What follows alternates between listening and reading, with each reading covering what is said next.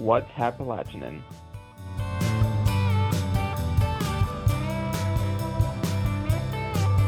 In the small towns and villages where my grandparents were from in Bulgaria, um, it's the same as, as Appalachia. I guess people help each other.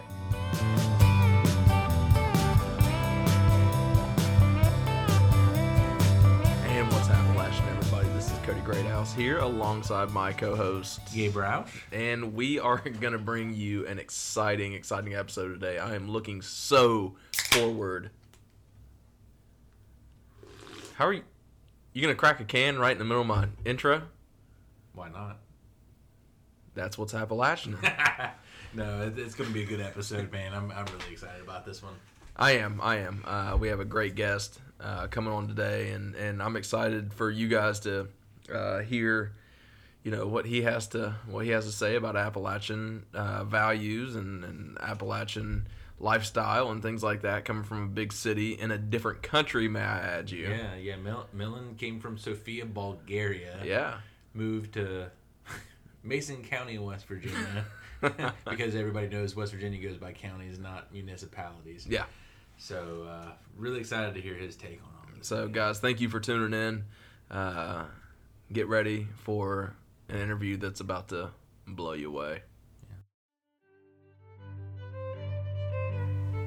But first, we're going to go into one of our favorite segments, Appalachian Values, where we just talk about uh, things that have been passed down from our mamas and papas to our moms and dads that uh, kind of re- reached into uh, our daily lives. So, uh, how about you first, Cody? Well, you know, I did a, I did, you know, I, I took a step away from the norm here and what we normally do, and I shared something to a website that's near and dear to me, and I threw it out there on Reddit, uh, on the Appalachian subreddit, um, and I asked, I just asked people, um, you know, those that follow that subreddit, they uh, responded. I asked them what some Appalachian values for them, uh, for themselves, uh, what they consider them as, and and you know, uh, I had a great response from JBH Dad. Um, it said self reliance, community, overcoming obstacles, and traditional. He said you could really pick any of them. Uh, I think it's a great point. Um, dude, a lot of uh, traditional things coming from there. I think self reliance, community, overcoming obstacles. I think that's definitely, that all fits the Appalachian values For uh, sure, for sure. stance. But you know what caught my attention there was uh, his follow up, and what he said was the whole quaint backward people angle has just been done to death for decades. And the media highlighting that is what made the rest of the country believe that they could come here and rape and pillage an entire region. Mm, preach it. Dude, I, I think you hit a great spot there. For sure, I think, sure. and I think that highlights the whole uh, spot of Appalachia. Is you know, one thing that I say uh, to my students in the classroom is to not take advantage of my personality. You know, Yeah, my yeah. personality isn't a weakness by any sta- you know by any point of view. Um, I think that's what he's getting at here. Is you know, um, I feel like you know some would view backward as a negative trait, but you know, I think for us, you know, when somebody comes in, you're just kind of, you know, you don't know how to Hey, nice to meet you, man. Yeah. What's, what's going on? Yeah. and you know he kind of correlates that with um, you know big big companies coming in and, and having an effect on um, you know our, our communities or our land or, or whatever i think it's a great i think it's a great For sure, for sure. I mean, I mean, it's point of view since 1863. Like industry industries came in, just been like, yeah, these people are nice. Let's uh, let's take advantage of this shit. And Yeah. Then, and then everybody that lives here just like, uh, we get a get a job out of this, though, Yeah, right? Like, yeah. I mean, we're cool with that. I mean, Exactly. we can take care of our families. Oh yeah, yeah, sure. Yeah, you sure, can- sure. Have a job. Your job. We're gonna take all this shit, burn some stuff down. But, Yeah, here's some a script. job.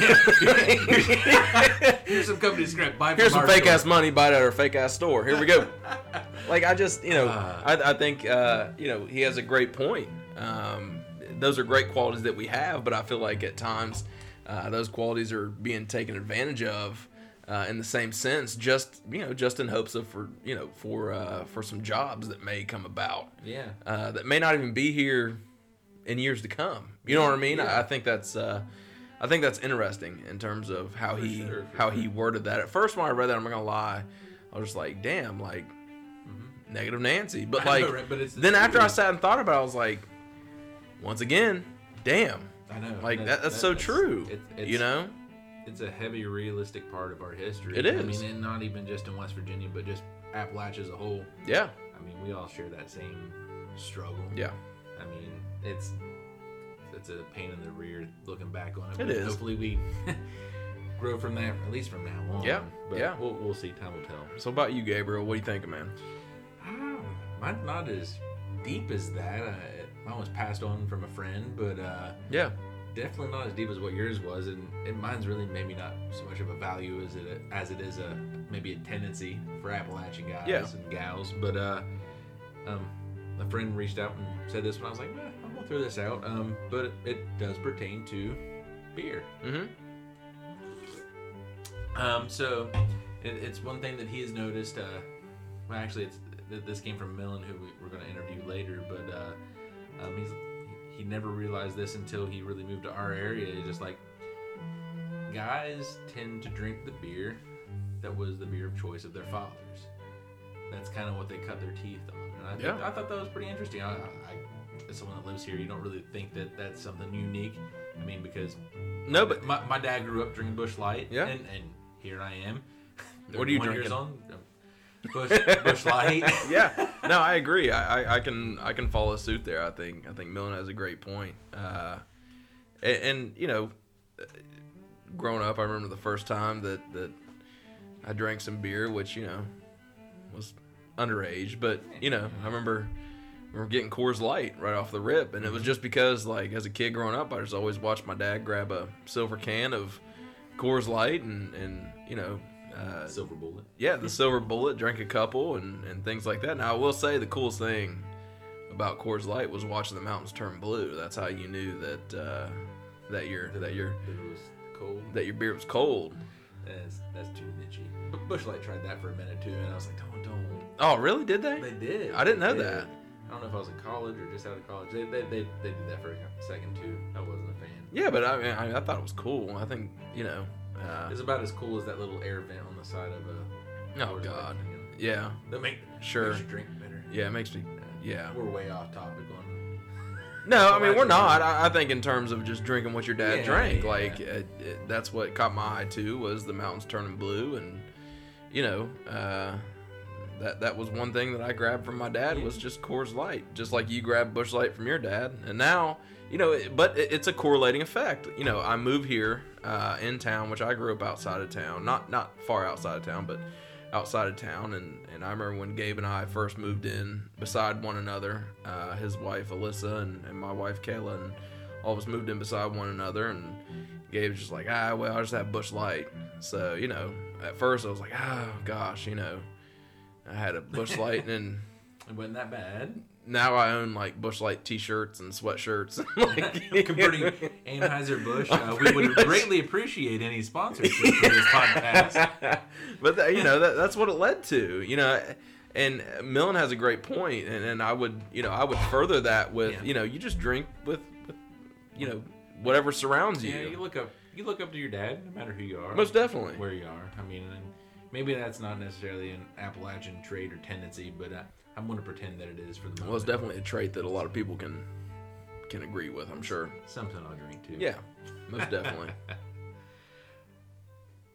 But uh, man, I'm really excited to bring Millen on here in a few minutes. i am too i think it'll be a good one uh i know he will be meeting with him here in a couple minutes and uh, it's gonna be a, it's gonna be a fun one guys i hope you uh have you you have your seatbelt buckled because it's gonna be a fun ride uh, for this next segment we're gonna get a really good, just good perspective from someone that's lived that grew up outside of the country, moved to our country during really formative years of his life, and uh, um, and fell in love with Appalachia, yeah so to speak. So Yeah.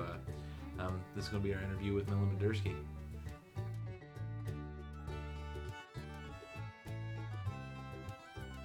All right, so uh, we've got Millen Badursky here with us this evening, ladies and gentlemen. Uh, he's been a great friend of mine since I was in middle school. Um, been looking forward to having him on since we really started this project because he has a really unique view on um, Appalachia and the values that Appalachia has. And uh, man, it's great to have you tonight. Oh, thanks for having me. This, this is great. I've been listening to you guys' podcast for a few weeks now, so it's I'm glad to be on here. I appreciate that, man. Yeah, for sure, for sure. And he stays in touch all the time, gives us feedback. Yeah. I, I've I've appreciated that since the beginning. Um, so I guess we'll just really cut into the meat and potatoes of everything, man. And because you you've got such a unique story, um, being uh, from Bulgaria, your family moving to the United States, and what was it around 02, 03? Uh, yeah, it was 2003. Uh, Okay. it was like October 2003. So it's been 17 years, but really, crazy. like when you think about it, it's such a long time, but it doesn't feel like it. Yeah. Yeah. I, I I can relate to that. Yeah. Yeah. Um, so I guess we'll just kind of take it back to the beginning. Well, to the beginning of like your guys' uh, immigration over to the states. Like, so what what what really brought your family to Appalachia? Um, well, the the first person from my family to come over here was my dad. Uh, he came in early 2002. Um, you know, for some time before coming over he, here, he was consulting uh, with um, the alloy plant of um, in New Haven, uh, Mhm. Felman. So uh, they've went through a few names by now, but um, he was consulting for for a few months, and then they uh, they really liked the help he was giving them, so they decided to just um, you know invite him over. Um, he came uh, for I guess to check it out before bringing everybody over. Mhm. You know, feel the waters a little bit. So he came in 2002. Um, spent about a year, and then I guess him and my mom decided to uh, just bring us over there. So in October 2003, um, myself, my my younger brother, and my mom, uh, we came to the states as well. So that was, um, you know, it's a little funny now that I think about it because at that point, um, my mind really wasn't going to, hey, you come into the states, uh, you know, brand new culture, brand new language, everything. My, the only thing in my mind of my uh, 14 year old me was like, I haven't seen my dad in a year and a half. I really want to see him. So that was the only thing that I was thinking like on the way here. Mhm. Um, and then uh, when we got here, a few days later, um, my parents were like, "Hey, let's go to uh, the store. It's Walmart. I mean, we don't have Walmart in Europe, so they're like, Yeah. Walmart. It's like you know they have food, they have clothes, they have everything. I'm like, okay, I like food, I like clothes. Let's go. Uh, So we we go there and uh, we pick out stuff, and then all of a sudden we end up in front of backpacks, and my parents are like, pick out a backpack. I'm like, for for what? yeah. Well, you're going to school on Monday. I'm like, okay, well, you know, I, I brought my books over from Bulgaria. I thought I was just going to homeschool myself. Um, I guess that's not going to fly. So, Uh, so I got, ended up getting a backpack and on the, on the drive home, that thought struck me. I'm like, I don't even speak the language. Yeah. you don't speak Like- English. 14 years old, starting Yeah. school in what, so, middle school essentially, or, uh, or or freshman. Pissed Yeah. that he couldn't Man. homeschool himself. Yeah. Yeah. I was, no, I, I seriously brought all my books over because I was just like, you know, I was just gonna study and that was gonna be it. But um, yeah, Uh, so start freshman, don't speak English, um, and you know, Monday we went, we ended up going to the guidance counselor's office, and um, uh, me again, completely just everybody's talking gibberish around me.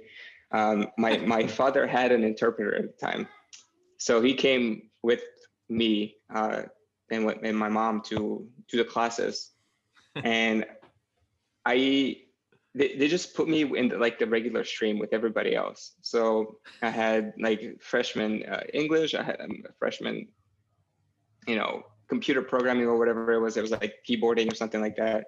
Um, Uh. American history, and then science and you know it's and um they they gave me a guide uh, to for like you know how they assign a person to you for the first week or so you know, to help you out Like a peer buddy. yeah, well, yeah like but the thing is man, I don't even know sign language. So Yeah. like, you know, Do So you not it understand the words that come out of my oh mouth? my god. no, I did, I did not. It was, it was the strangest sensation ever. It was just people I cannot making imagine noises, and I'm just like deer in headlights. Yeah. and um, but that was interesting. So in uh, computer pro in the in the keyboarding or whatever Word Excel class it was, I was doing okay with that because I'm pretty savvy with computers. Um, and one thing I do remember is that the, I wasn't doing the exercises the way the teacher wanted me to do them. Mhm. So he he would always throw a fit because I didn't follow the steps, but I didn't understand because Yeah. I I mean the directions are written, Right. I know what they want me to do because there's pictures, but I, yeah. So that um, American history, you know, that, that that's one class that I was really interested in if I could understand it. Right. Um, And um, I, I get to fourth period, I'm like, you know what, science, that's my jam. It's it's it's equations and letters and variables. I'll be fine. It's not. Except it, it wasn't. Yeah, It was not. like- I was gonna say freshman science here in West Virginia compared to probably freshman science or whatever you know, whatever Bulgaria goes by is probably night and day. yeah, You're yeah. learning So about um, sedimentary rocks. Yep. I uh and like the way it, it's structured in Bulgaria is in in fifth and sixth grade you end up taking chemistry and then physics, um, both fifth and sixth grade. So each Mm-hmm. Yeah. one of the sciences is like separate. Yeah, I learned it's about not- rain in the fifth grade. Yeah. so all of that was you know there was uh, I don't know what exactly they were teaching at the time, but I remember I walked in the room and uh, the teacher, Mr. Roush, he, he actually did a tremendous job trying to Mhm. like communicate with me. Yeah. Um, like I, I, some other teachers did too, but he actually went like the extra level, uh, trying to yeah. Build that common ground. Um, so I remember he, he he basically didn't know what I understood and what I didn't. So at one time I just I went to the to the periodic table, I think it was, and I, I just started telling him stuff about it. And even the elements had different names. Like for instance, uh, sodium. Uh, the symbol is Na, and in Bulgaria, it's it's uh, natrium, which is you know the Latin name for it, Yeah. which is the same as the symbol. But here it's Right. sodium. So America. Yeah.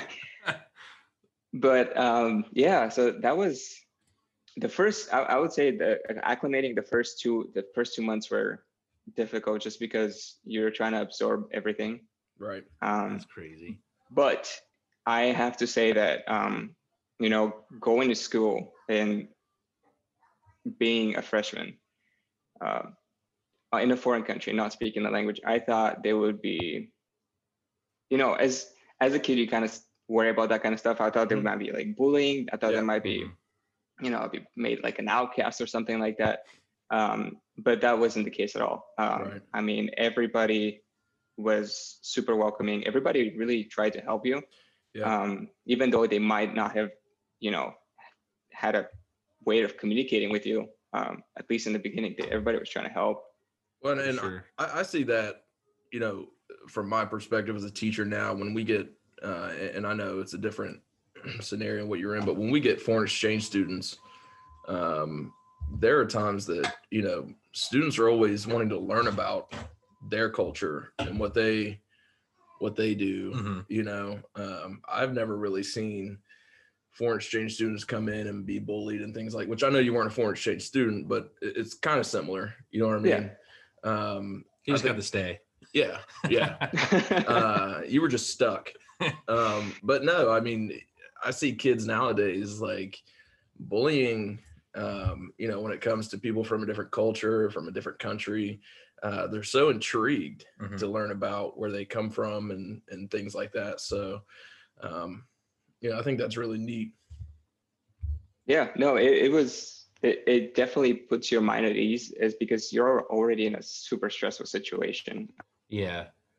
with everything else going on. So that's one less thing to worry about. I mean, there were every now and then there was you know, like some somebody who who just doesn't like you, but Yeah, that's Mhm. gonna be Well, everywhere. that's everywhere. Yeah, exactly. Yeah. I actually have a, a pretty funny story about that. I was um, I, I I think it was the af- after the first semester, um, I went to um, the guidance counselor. I went to my parents as well, and I'm like, guys, I can't do this. Like, you need to let me choose my classes because hmm I'm I'm like still learning. So if if you put me in an English class or a grammar class, I'm just gonna flunk. There's it's, Yeah. that's that's what it is.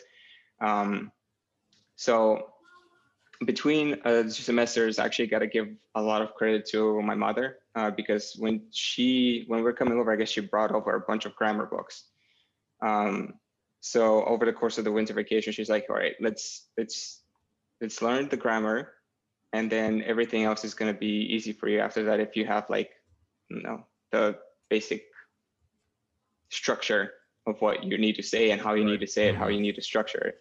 Um, so over the course of that winter break, there was like two or three weeks, eight hours a day. I would only study grammar, grammar, grammar, and like proper sentence formation and that kind of stuff. Um, so then going back in in the spring, I again met with the, the counselor and I, I told her, listen, I don't care that this these chemistry and physics classes are for juniors, seniors, sophomores, whatever. I need to be in there because there's a lot less talking. There's a lot more numbers. Yeah. So I, I took uh, a math class, a chemistry class, a, a science class, and a physics class. It was just Mhm. a total jumble of an order, but it, it worked out for me. That's a, that's a heavy jumble, though. Yeah. I mean, regardless of what state you're in. Yeah. So I just I just needed to you know because it's easier with numbers even if uh, and, and in the second semester um, I was still young. It, you pick up the language kind of quick. So I yeah. the, the thing that was slowing me down is when somebody said something, I had to bring it in my head, translate it, think about the answer in Bulgarian, translate it to English, and say it back out. yeah. So that took a few, a process. you know, years to just smooth out. But yeah. so Yeah, that's what I did. I- I started taking a bunch of chemistry and physics and math to I, I love that science was like the common denominator for you. Like Yeah, that, that, that- that's what bridged the gap because like like just learning all of this from you when I mean when we were in school and stuff like that together and just like learning how you took chemistry and physics and then that's essentially how you partially learned English. Like I said, uh, Jody Roush really helped you along with that. And I always thought that was just the most amazing thing. And you would talk about how just like how fatigued you would be at the end of the day because you would be at school every day trying to figure this stuff out, trying Yeah. to do well in school, and then you'd go home and essentially you're trying to learn English on your own Mhm. at home in between. Like someone said something like this, what the hell does that mean? Yeah. yes, yeah, and then just Uh, really doing a lot of work on your own solo, man. And then that, that's that's something to be commended. I mean, you're you're a very intelligent person. Anyways, I mean, I've known that forever, but it's just thank you. that's just that blows my mind of how you were able to kind of overcome that that barrier. I think you know, I, I think that a lot of people in, put in the sim- similar situation would have done the same thing. It's just when, when you're stuck between a rock and a hard place, Mm-hmm. you can either bitch about it or you can get something done. Yeah. And there's It no sounds like an sense Appalachian value. Yeah. Yeah. You know, there's no sense. I mean, you can you can cry about your situation all you want, but at the end of the Mm-hmm. day, you're the only one that can get yourself out of it. Yeah. Yeah. So I there was a lot of days, you're right. There's a lot of days that I'd be so tired coming home from work. I mean from school, 3 4 o'clock, pass out, go to sleep. Yeah. Just because you're you're like a sponge trying to absorb every, what everybody says. right. Um yeah. but as again when i um, took those uh, higher level classes a lot of those seniors and juniors in those classes sophomores um, they really did extend a helping arm i mean Yeah. Yeah. uh, friend friends like uh, holt and dustin and Mhm. um, i'm still keeping in touch with them on on on a regular basis because i mean you just created a bond that uh, Right. yeah. it's pretty strong That's awesome. What I'm sure, you know, as, as a as a freshman coming in there or or you know, whatever grade, uh, there's probably a level of respect there too. You know what I Oh, yeah. mean? Like a younger kid coming in to a senior level class. English. Yeah. and, and rocking it. Like, dude, hats off to you, man. Like, it is what it is. Um, so I want to kind of take this back. You, you, you touched on this a little bit with just really being excited to see your dad. So, um, so when you knew you were about to make that move from Bulgaria to the States, and then, and, and I'm not even sure if you realized the area of the United States that you would be kind of like transitioning to. What were your expe- expectations of the United States and the region that you were moving to here in Appalachia? Did you have any at all, or So the as a young teenager, I guess, 14 year old, um, when I was thinking of the US, like, and it's, I think it's all over the world. With, Hollywood has created a misconception about what the US is and what you should expect of the US. Right. Um, and so when I was uh, when I knew that my dad was in West Virginia, the in my mind Virginia registered with DC, and I was thinking, oh, maybe it's gonna be close to DC. Who knows? Mhm. Um, and I didn't realize how um, rural the area is because one one of the one of the culture shocks for me is I grew up in a two million uh, people city in Sofia, Right. the capital Wow. in Bulgaria. So every uh, my everything I did, I you know, you, you could either walk to where I was getting at or use public transportation. Um, even when like I was in eighth grade in Bulgaria, my school was about 45 minutes of public transportation away from where we lived. Mhm. So that's, you know, being that young and not being able to utilize public transportation or walking, you kind of feel like um, you're really robbed of your independence Yeah. in a Mhm. way, um, especially when the only car we had in the family was my dad, and he would be at work the whole day. I I had to either, you know, rely on my friends picking me up or um, be stuck basically. yeah, So that was that was that was one thing that I really really didn't expect. Um, I'm trying to think of what else. Uh, another thing, I it was very, West Virginia is very green, um, Mhm. and that's that's another thing that to this day is is one of my favorite things. How green it is there from spring to like fall, and then you get the beautiful fall colors. But I've even now I've traveled a bunch across the states. I've been to uh, everywhere besides Alaska, North Dakota, Maine, and Vermont. Mhm. And honestly, there's to me, and I might be very biased because I consider that region my second home. Yeah. To me, that's still has the most beautiful nature in in all of the U.S. I mean, I'll drink to that. It- I'll drink to that. Yeah even when you go to the pacific northwest it's not as as green as and sunny and warm as west virginia it's Yeah. just not Yeah. Gotta love hearing that. I know. Oh, I love hearing that. So, um, so, I mean, I knew you grew up in Sofia, which is obviously a very urban area. I mean, it's literally the capital uh, of, of Bulgaria. But like, what what are the what are the main differences differences you you you saw between Bulgaria as a whole and then Appalachia per se?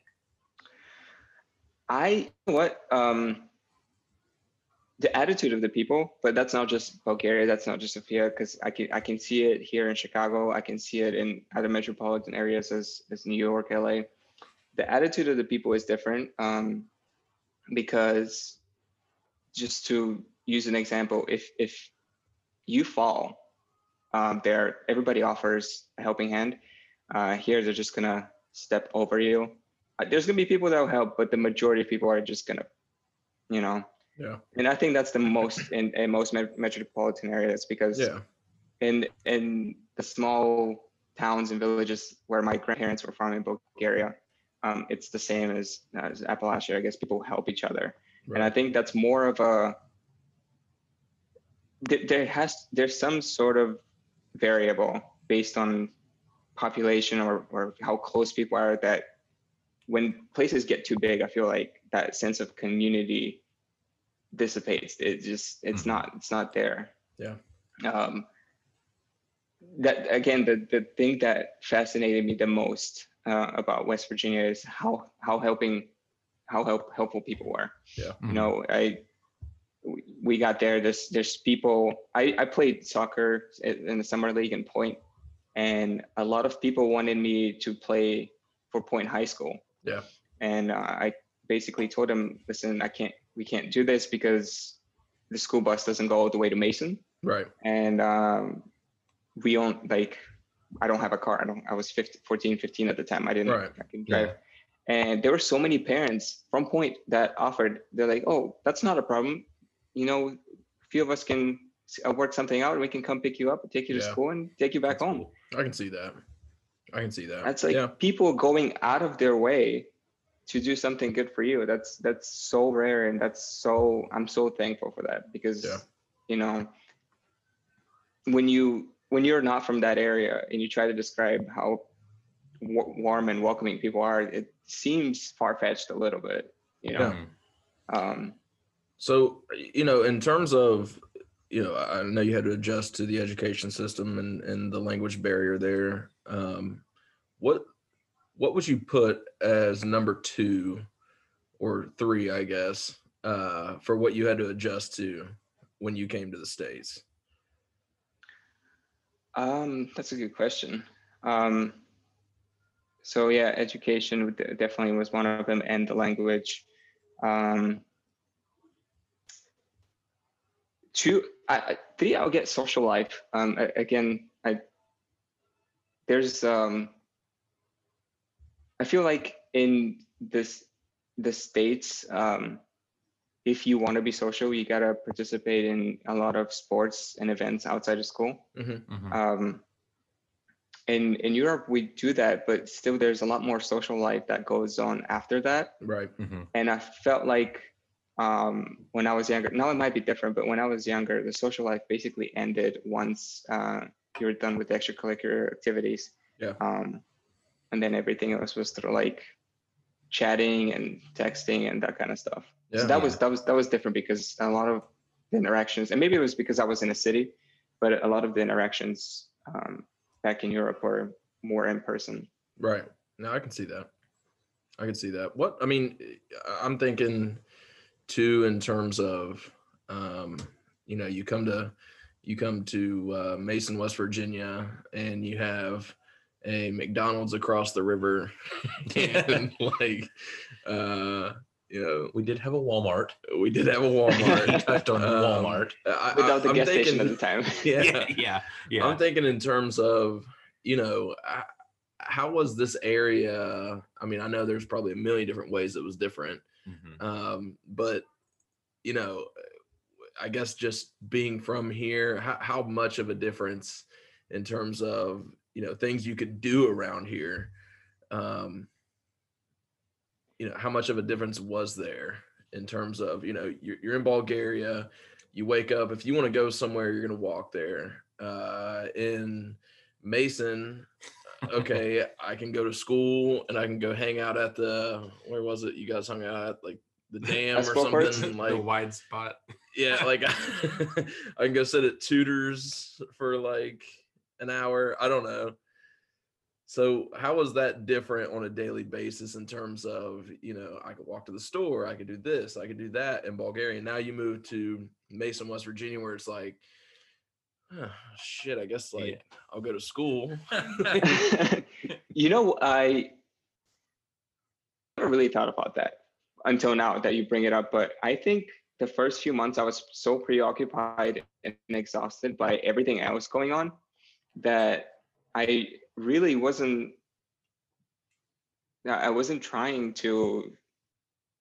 You know, I didn't. First, when you come out, you don't even have friends. So first, Right. you try to make Mhm. friends. Yeah. Um, but uh, I don't. I think I was so preoccupied with everything else going on that the first um, few months that norm wasn't there. Yeah. It, it Yeah. just it was absent.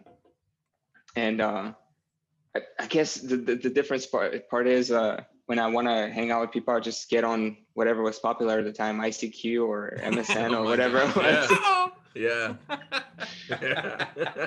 yeah, and be like, hey, let's let's get together. You want to go hang out? Let's go to the basketball courts or something Yeah, like that. yeah. And I, re- I remember that was uh, that was the primary mean of uh, of We'll meet up communication. at there. Walmart. yeah, I understand, dude. Hashtag 04. Yeah. Oh man, those were the Uh, days. we are old. Yeah. Yeah, we yeah. are. It's official. It's official. Oh man, so obviously uh, you, you finished out um, school here and everything like that. Uh, went to school in our in our area, and then uh, decided to. Or, or well, I know you worked. Did you ended up working at Felman, the same plant your dad did too, for a little while, right? I did. So I I finished school, uh, high school, and uh, I went to college at Rio. Mhm. Um, got a degree in chemistry and physics, and then I was trying to find uh, a job at the chemical plants. Um, and then I also ended up applying at Felman, which uh, you know my dad always told me I work this, I breathe these poisons, so you don't have to. Yeah. So he was he was happy that I got a job, but he was um he couldn't wait for me to leave that place, I guess, because Yeah, he's like yeah. I he's been doing it for 40 years, so he's, Yeah. he doesn't want to see me uh be in the same atmosphere as him. Right.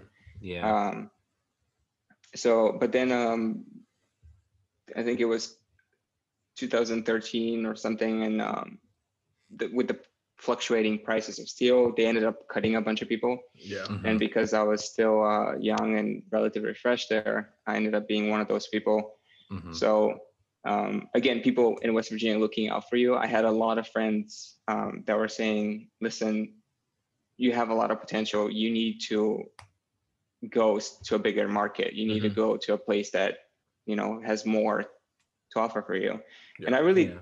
hated hearing that because I mean, I consider uh, Appalachia my second home. I, eh, you know, it's Bulgaria and Appalachia. I grew up there. I mean, if you think about it, 14 to whatever, 24, 25, that's most of your developing years. Yeah. I mean, That's your adolescent years into your yeah. adult years. Yeah. Yeah, because I mean, sure, one one to ten, but how much of one to ten do you actually remember? Right, Uh, yeah. So, uh, so my my friends were there, everybody. So I felt like people were just you know trying to invoke a reaction out of me. Uh, Gabe knows I'm pretty competitive, so when when people uh, try to challenge me something, I take the challenge. Um, so I was like, okay, you know, I I canceled my my rent for the next month. I packed all my stuff in the car, and you know, once I make my mind up to something, I just do it. Yeah. And uh, I might have to try to find a picture, but my car was so packed with stuff that the rear of it was basically like sagging. It Yeah. was. It looked like out of a comic book. Yeah. Yeah. So, you know, 10 hours later, uh, I was up in the Chicagoland area and I, uh, I had a, you know, I, I came here quite often. I have a lot of friends that live here. Mhm. here. Um, I used to two or three, four times a year, sometimes for uh, weekends, holidays to hang out with them. So it was, I knew a bunch of people here. So I just thought that would be a good place for me to land. Um, so then I just started looking for anything that would project well in the future. I just, you know, I, I wasn't going to look for a steel job because, Right. you know, with every- everything going on. So I yeah. started looking at healthcare because I mean, as, as bad as it sounds, I was like, you know what? People always need help, uh, Mhm. whether it's drugs or Yeah. med- I mean, that's just a devices. reality. Yeah. So I ended up getting in healthcare, um, and I've been working with uh, medical devices for the last, I don't know, uh, seven years or so. Right. Mhm. But that's that's what made the push to sort of um, go away with it. I still keep in touch with everybody back there from high school, college. I I, I try to keep in touch with as many people as I can, Mhm. and I'm really glad that I mean the our generation is is doing things differently. I I'm really glad that you know Kelsey and has her own business. Uh, and I was leaving, she was first starting it, so I, I I remember talking to her about some of the growing things she was going through. So I'm really glad that she like stuck with it. Yeah. Yeah. And Yeah. uh, um, I still follow social media. I know that um, across the river over in uh, uh, in, in Pomeroy, they they have a uh, Larry's Cafe. Uh, Oh yeah, yeah. so River I'm- I'm- Roasters, yeah. yeah, I'm, I'm glad they're doing really good as well. And you know, it just that I like seeing the the things that weren't present when I was young there. So uh, you guys say that there's stores on Main Street now and that kind of stuff. I remember that when I came, when we when I was younger in the U.S., 14, 15, so like 2005, 2006. Um, oh, that was one. Cody asked one. That one was one of the things that really stuck out to you. We, stuck out to me because um, Point was the next biggest town Yeah. the closest to uh, to Mason. It's like what 15, 20,000 people. Yeah. Um, No, no, No. like four. Yeah, like probably four. four- Yeah. maybe maybe forty two hundred. But compared to but compared to Mason, yeah, compared to Mason, lot yeah, it seems yeah. So I remember my my dad was like, for, I don't know for what we I think we went to by the levee to see the the monument there, Yeah. Mhm, and uh, and then we were walking on Main Street, and I'm like, this is like a ghost town. yeah. Everything's boarded up and closed. Yeah. Like Main Street and any other place that I've been before in Europe is lights, people, stores everywhere. Yeah. And that really that really caught me off guard. I was like, wait a minute, it's like a ghost down here. What's going on? Yeah. And it was such a good area because you have like the two re- uh, the two rivers meeting there, and Yeah. very scenic. So that that's Cody. That's one thing that that really caught my attention. Yeah.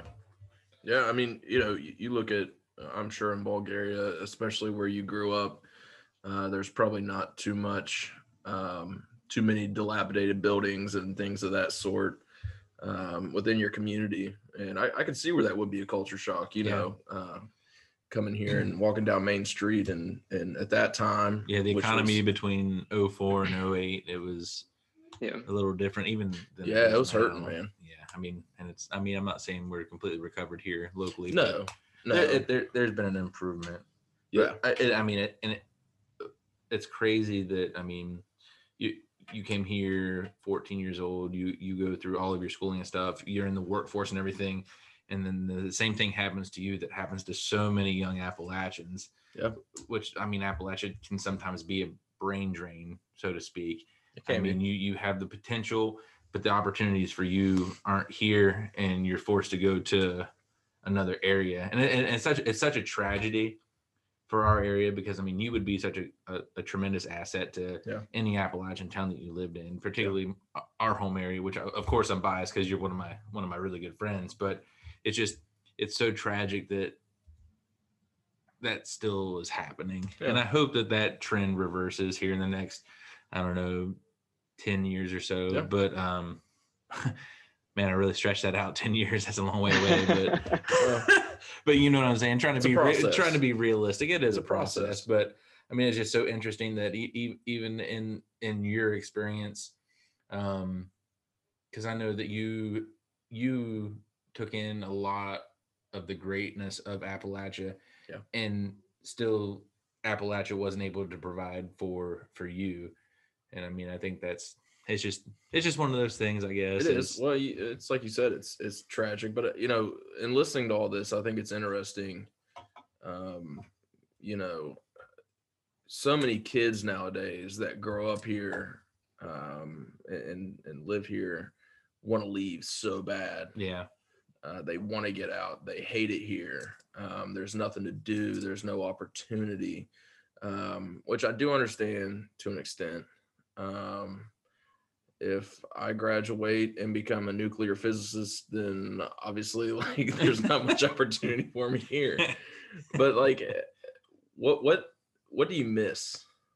You know, if you know so many people leave and then end up coming back, Yeah, they- and they raise families here Yeah. um what is it that you miss about this area You know, that's uh it's funny, funny that you say a lot of people leave and come back because I've my my parents have since, you know, went back to Bulgaria and all that. Um but I've I've told them so many times, I'm like, if the right opportunity presents itself and I can do what I do here and I feel challenged and I feel rewarded for my efforts, uh, Yeah. like professionally, and I would I would move back like like that. Yeah. I would just move back. It wouldn't even be a, a split second decision. It, it would be that quick. Um, I, I I really do miss the people. I mean, um, as it, as much as it might not sound, I there is sort of a culture, even though okay, I'll just explain this. So even though I did come from a large city and I lived in West Virginia for 10 years, moving from um, our region to Chicagoland, which is huge, it's like 10 minutes, that was a culture shock in on its own. Yeah. Because growing and being nurtured in the environment that I had been, Mhm. I had, you know, you almost become accustomed to taking people's niceness and people's um, warmth as, you know, taking it for granted. Basically, it's something to be expected. Uh, some of some of the stories that, like, I remember, the very first year I moved here, I was telling my mom, uh, my dad, my parents in Bulgaria, I was like, so you know, a lot of times um, my my brother plays a lot of PS and Xbox and that Yeah, kind of stuff. So for Christmas and stuff, I would send him uh, games over Right. um, as, as presents. So I remember um, when I would go to like the Mason post office, um, the the person there would know my parents because they, they've sent packages before. So he would ask me, "How are they doing? How is everybody back there? You know, Mhm. how are things?" And uh, when I went to the post office here, I uh, filled out the documents, was ready to send it out, and the woman was like, "That's not right." I'm like, "Okay, which part of it's not right?" There's a sign over there. Go read it. I'm like, "You can't tell me what I did wrong." So I don't like. Yeah. Is it is it really that much of an effort? Right. Um, so yeah, yeah. No, there, there's you you take the people's niceness uh, for granted. I think people Yeah. were extremely warm there. They're they're very welcoming, um, and that's that's something that I do miss a lot about the area. So if I was to move back, that would be the the number one thing.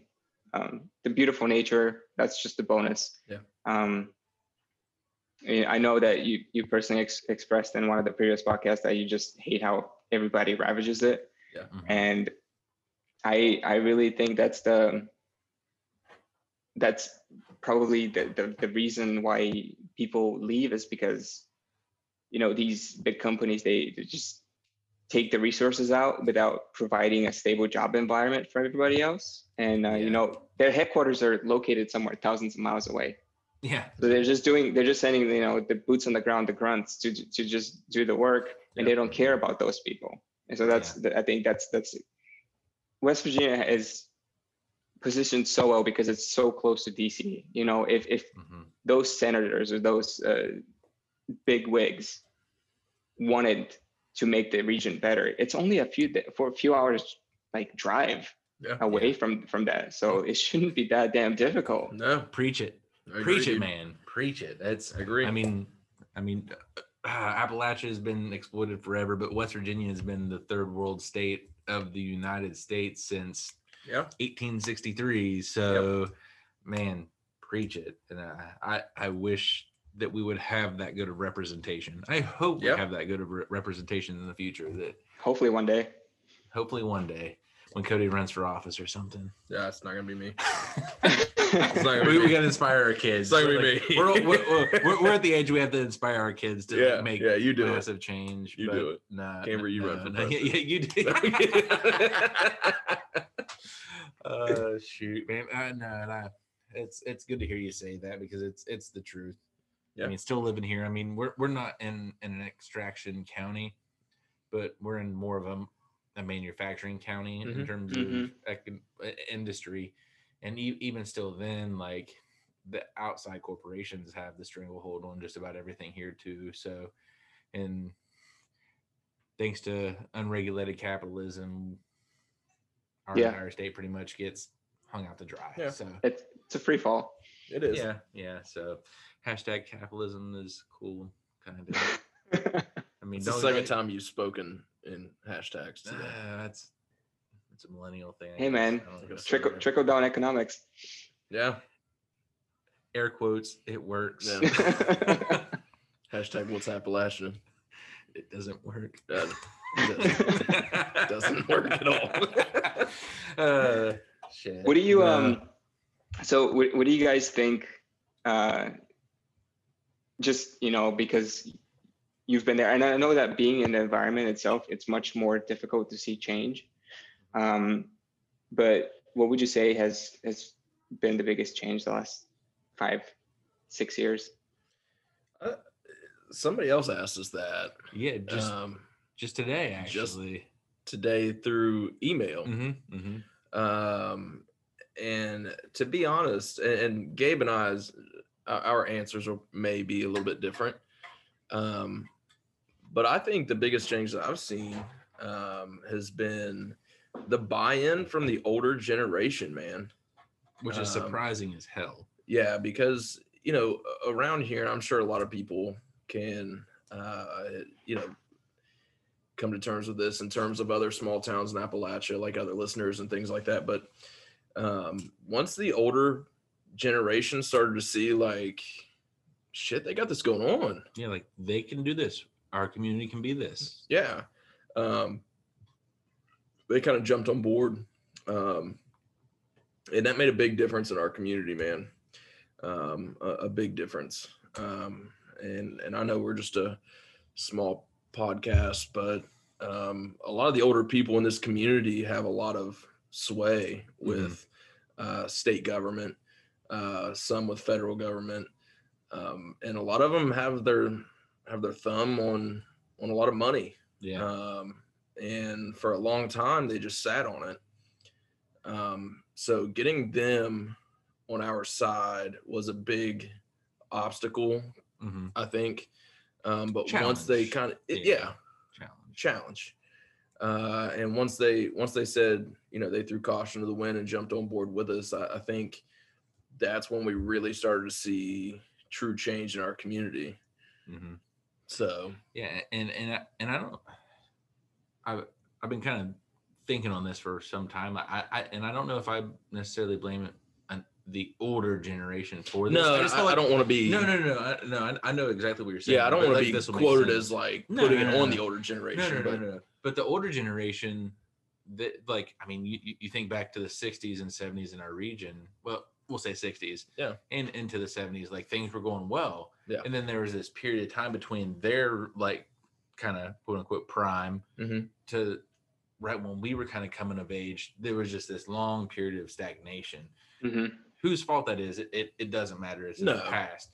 But they, they're, I think, at least in, in our immediate area, they see younger folks that are energetic and Mhm. willing to put in the work. And then they see that that is a good opportunity to reinvest back into Yeah, the community. So Yeah. I, th- I think there was just a gap in generations there on that. Um, and then just people become complacent. They they just accept what is rather than being like, no, hell no, this can be better Yeah. we're gonna try this. But I, and and I and I and I I'd like to think that that's other small towns in Appalachia are starting Yeah. to see that a little bit more as small town lifestyle is becoming a little bit more popular, particularly with um, the millennial generation, maybe into Gen Z as they become a little bit older too. We'll Yeah. see. right. Time will tell. But I think that, that that's that's probably been the biggest change. Cody's spot on with that. Yeah, I you know it's even though it's uh, it, I feel like it affects small towns more. Um, people getting used to the status quo, it's definitely universal. I, I think Mhm. that's the, the the that stagnation you're describing. People start feeling comfortable with what's going on and don't really want to put in extra effort to. I, I feel like that's across the board, just human nature. Yeah. So yeah. it does affect smaller communities more because you have less people to be initiative. Uh, but I think it's it's probably yeah, s- to some extent everywhere. Yeah. Yeah. And so, um, so th- this is kind of, I know we're kind of heading towards the end of, of this time frame and stuff like that, man.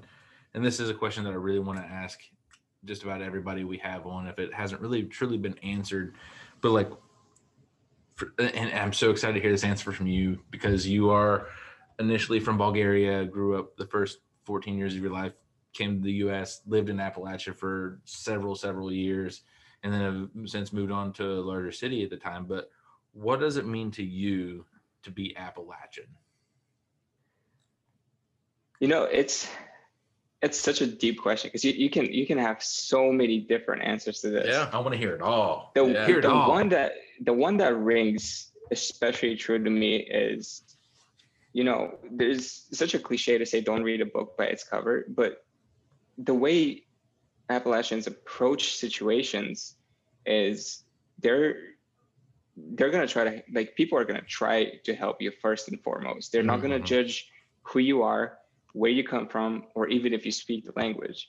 But people will try to offer a helping hand. Yeah.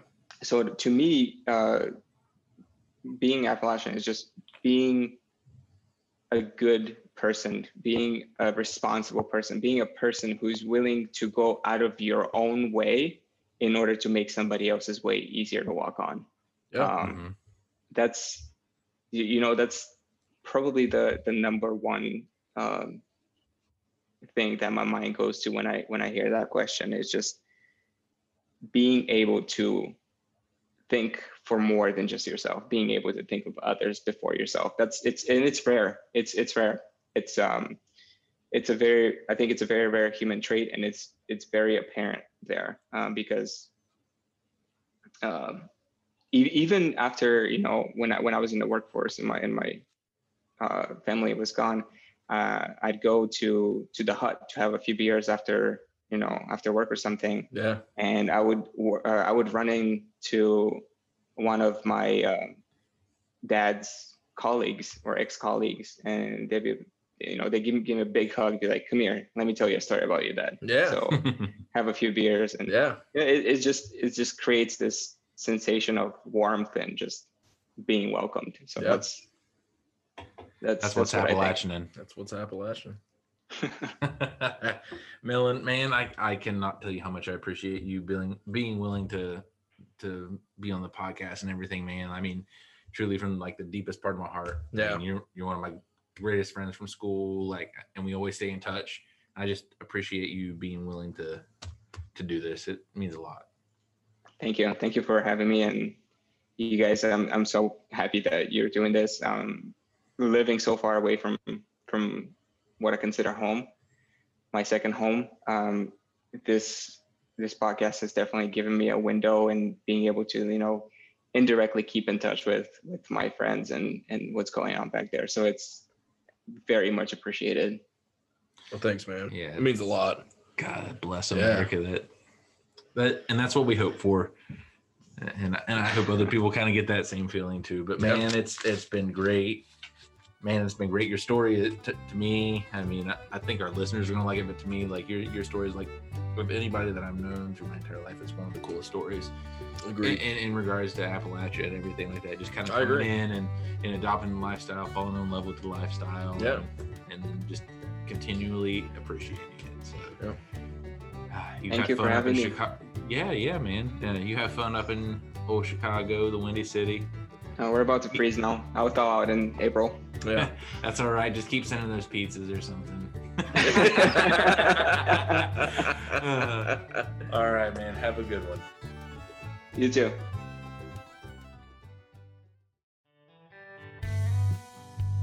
So this is a new segment that we're planning to, to do at least uh, I don't know maybe once a month, and uh, it's it's the premise is pretty simple. Um, we're gonna title this one "Chugging for Charity." So essentially, one of us is uh, going to chug a beer while the other shares as much information about a nonprofit or community project um, that we can before the other finishes his beer. So uh, here we go. So uh, my foundation I'm going to uh, donate toward is the American Foundation for Suicide Prevention. I think it's very important uh, because they donate for scientific research for uh, the public knowledge of mental health and suicide prevention and advocate Finish it. and advocating for mental health. I think it's very important, guys and girls, that we uh, keep in mind the aspect of mental health. Um, as a as a teacher, I, I, I come in contact with many students within my classroom of, uh, students that struggle with mental health, coming from families that, that struggle and things like that. So. Uh, you know, this first one, guys, um, this one's near and dear to my heart, especially uh, coming from somebody that, that you know, I'll throw it out there, you know, in terms of anxiety and things like that. I experienced that just like, you know, a lot of others probably do, but uh, it means a lot to me. Um, and that's what, uh, that's what we're chugging for in terms of charity. And, and that's something that we're, we're uh, striving for here. So, Gabe, So uh, I'm Jo- uh, Bend Care, Bend Area Community Assistance and Relief Effort, which is CARE, is a nonprofit organization in New Haven, West Virginia that raises money throughout the year to provide financial relief Go ahead. for those who have suffered hardships or tragedy. They also organize a Christmas for Kids effort where they provide gifts for qualifying families in the area. This is just a group of regular fellas that just want to have a positive impact on their community. If you'd like to help them out, feel free to mail in a monetary donation to Bend Care, P.O. Box 542, New Haven, West Virginia, zip code 25265. And also check them out on Facebook for upcoming fundraisers and events. Man, we we need to do two beer chugs. I guess we need to because that was. Uh, we're that almost makes me feel bad about myself. it is what it is. But I'm excited about the next one, dude. Yeah, Uh, yeah. You know, I know um, we said that we would try and get as much information in on that, and you know, we have to tweak it. I mean, this It is, is. this is stuff that's important to us. Yeah, uh, I think we just, you know, we throw beer in there because we like drink beer. Yeah, But it makes it. I, I think, guys, seriously, uh, the next the next segment is is something that means hell of a lot to us Mm-hmm. uh, in terms of Gabe and I, and, and I know just uh, well, I- I'll let Gabe um, bring this next one in. Yeah, I mean, it, and it, it obviously leads into something that we're wanting to do um, that we're going to title Cans for a Cause. So, pretty much in an effort to be more environmentally conscious, we're going to be collecting and recycling all the empty cans that we accumulate while, while recording from now until like March 31st.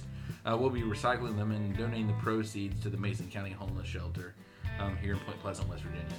Um, so if you would like to help out, um, give us your cans to recycle, or Yeah. you can just make.